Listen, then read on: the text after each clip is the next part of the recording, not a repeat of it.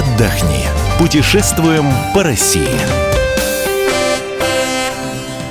Мы приветствуем всех любителей путешествий. С вами Ольга Медведева и Евгений Сазонов. Добрый день. Женя вернулся со сплава из Забайкалья, и именно об этом сегодня пойдет у нас а, речь. Мы поговорим о трудных сплавах а, по реке Алекма, потому что, насколько я понимаю, уже не каждый туда доберется турист. Ну, я бы не сказал, что сплав был уж очень трудным, потому что это довольно спокойная река, хотя есть множество порогов. Но в данный момент ну, она не представляла какой-то серьезной опасности, и э, даже, в принципе, не очень подготовленная группа туристическая, она может нормально пройти ее. А единственная проблема, как ты точно сказал, это все-таки ее удаленность, потому что долго ехать по БАМу. Откуда вы стартовали? Мы стартовали из Читы. Мы стартовали из Читы, но у нас был довольно э, такой э, разбросанный маршрут, потому что мы заехали еще в Новую Чару, ну, они как залетели. Из Читы летает самолет Ан-24 в Новую Чару, потому что мы хотели посмотреть а, знаменитое на весь мир и, к сожалению, не очень известное у нас чудо природы, как Чарские пески. Это, Что это такое? Ну, это, представьте себе, а, Сибирь, да, вот, тайгу. Вот идешь по тайге и неожиданно выходишь а, на открытую местность, где а, настоящая пустыня. Пустыня в Сибири. Пустыня в Сибири, да. А, то есть барханы, такой каракумский песок, солнышко. А, есть там озеро, можно искупаться, но оно так ближе к границе. Но это удивительное чудо природы, потому что мы когда летели на самолет, на самолете он заходит на посадку вот над, именно над этой пустыней. И наблюдать это очень удивительное ощущение. Единственное, опять же, вот а, мы сегодня выйдем, наверное, на такое обобщение, что по России есть очень много прекрасных мест, а, которым в подметке не годится там лучшие чудеса заграничные, а мы о них просто не знаем. А, ввиду того, что мы ленивые, не любопытны, да, первое. Второе, Б, то, что это никак не продвигается на уровне туристическом. А, там ну, списывается много проблем, финансовые проблемы, проблема логистики, это тоже все есть, но тем не менее... Ну, во-первых, вот даже о тех местах, о которых ты рассказываешь, а, многие, я думаю, что не знают, во-первых, потому что не позиционируется это никак, а, как ты правильно сказал, а во-вторых, ты знаешь, может быть, мы не столько ленивы, сколько мы думаем, что ну, у себя-то в стране мы всегда успеем что-то посмотреть, и это совершенно неправильно, потому это что... Это абсолютная ошибка, потому что вот э, чтобы посмотреть все чудеса России, а их в России очень много, да, может не хватить жизни. Действительно, поэтому э, нужно более активно это делать. Да, может быть, опять же, вот в Новой Чаре, э, откуда мы стартовали, вот в эти пески, там, в принципе, до вот этих песков, до этой пустыни, всего-то, ну, километров 10 но туда добраться целая проблема, потому что нужен вездеход, там нет дорог, там нужно форсировать реку. Ну, там можно как-то арендовать, например, машину? Да нет, можно добраться. все, конечно, можно все. Там не так много работы у людей, поэтому они готовы откликнуться на любой способ заработать. Это не очень дорого, то есть там... Я, я даже не буду озвучивать цифры, потому что все это а, предмет личной договоренности. Вот э, мы, например, э, и даже просто какой-то как сказать, э, обаяния какого-то, потому что вот мы еще по пути, опять же, э, оказались э, в населенном пункте Усть-Кут, который находится на Лене. Там есть прекрасное место, тоже о нем никто не знает, это скала Мир. Это скала, на которую можно добраться только на квадроцикле, ну, либо пешком. Вот, дикие абсолютно места. Ну, это скала над городом. А, и с этой скалы великолепный вид великолепный вид на город, на Лену реку.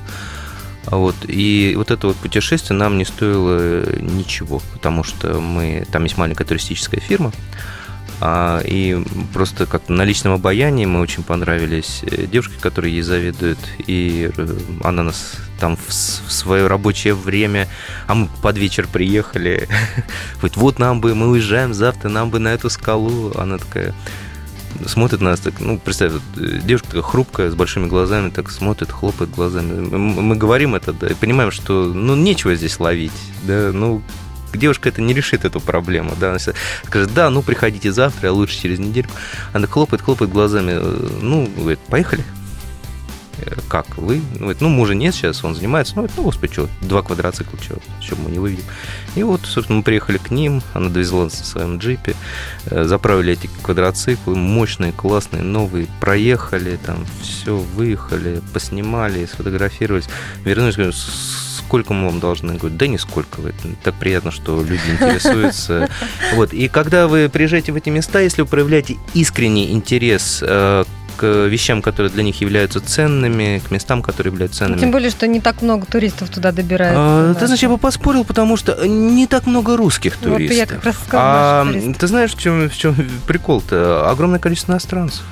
Вот, например, для меня было большим открытием, что иностранцы покупают там специальный билет на БАМ, и там, чтобы его проехать и посмотреть. Иностранцы из каких стран? Ну вот э, перед нами шел, все время мы попадали на голландца, который, ну он там выиграл грант, за рубежом причем, и он делал э, историю БАМа. Казалось бы, в Нидерландах. Где Голландия? Да, где Голландия. Зачем Нидерландам это все дело? Э, кому, что? Ему выдали огромные деньги, на которые он там приехал. закупился, проехал. И вот все время, куда мы приезжали, этот, этот голландец уже был. Говорит, а, говорит, вы тоже там типа э, э, тури, туристы снимаете фильм, вот тут был до вас этот голландец. Мы думаем, ну, то ли он нас преследует, то ли мы по его пути идем.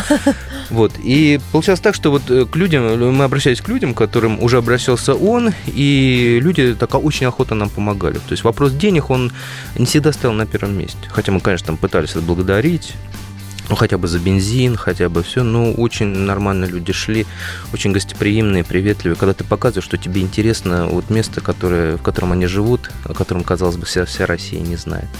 И э, там арендовать вездеход, э, доехать, э, люди все расскажут. Вот. Единственное, конечно, что, ну, я надеюсь, когда-нибудь решится эта проблема.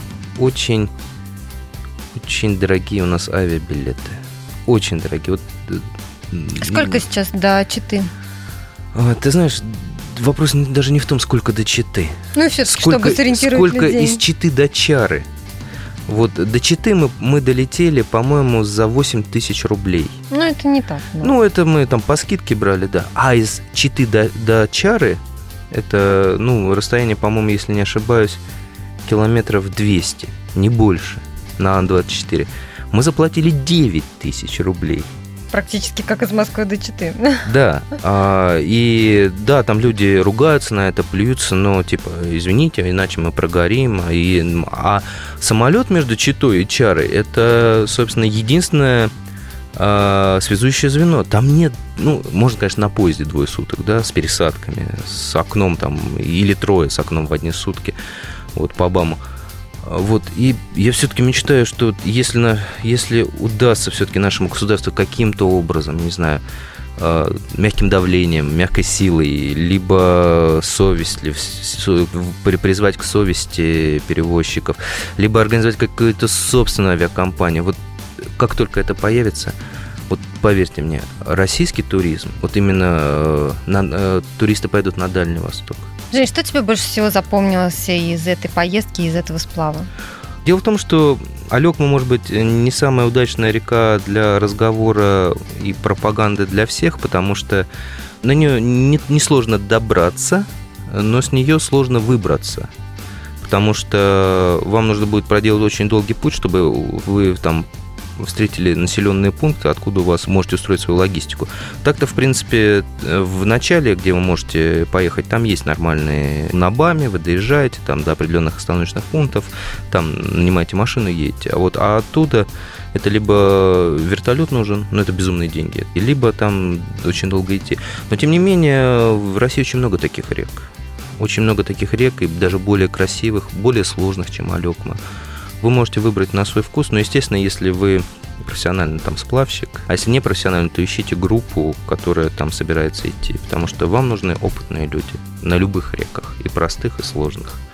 Вот. Э, опять же, если возвращаясь к, к Алекме, э, местами она вроде такая спокойная, нормальная, а местами бац и такой порог серьезный, да, а вы расслаблены, да, можете быть и не ждать, и там вплоть до переворотов, там потери имущества, все это может быть.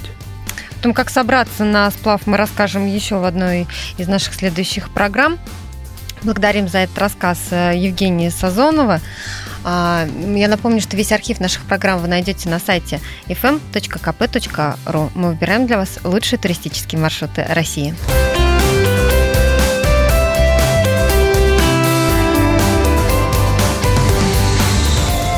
Отдохни. Путешествуем по России.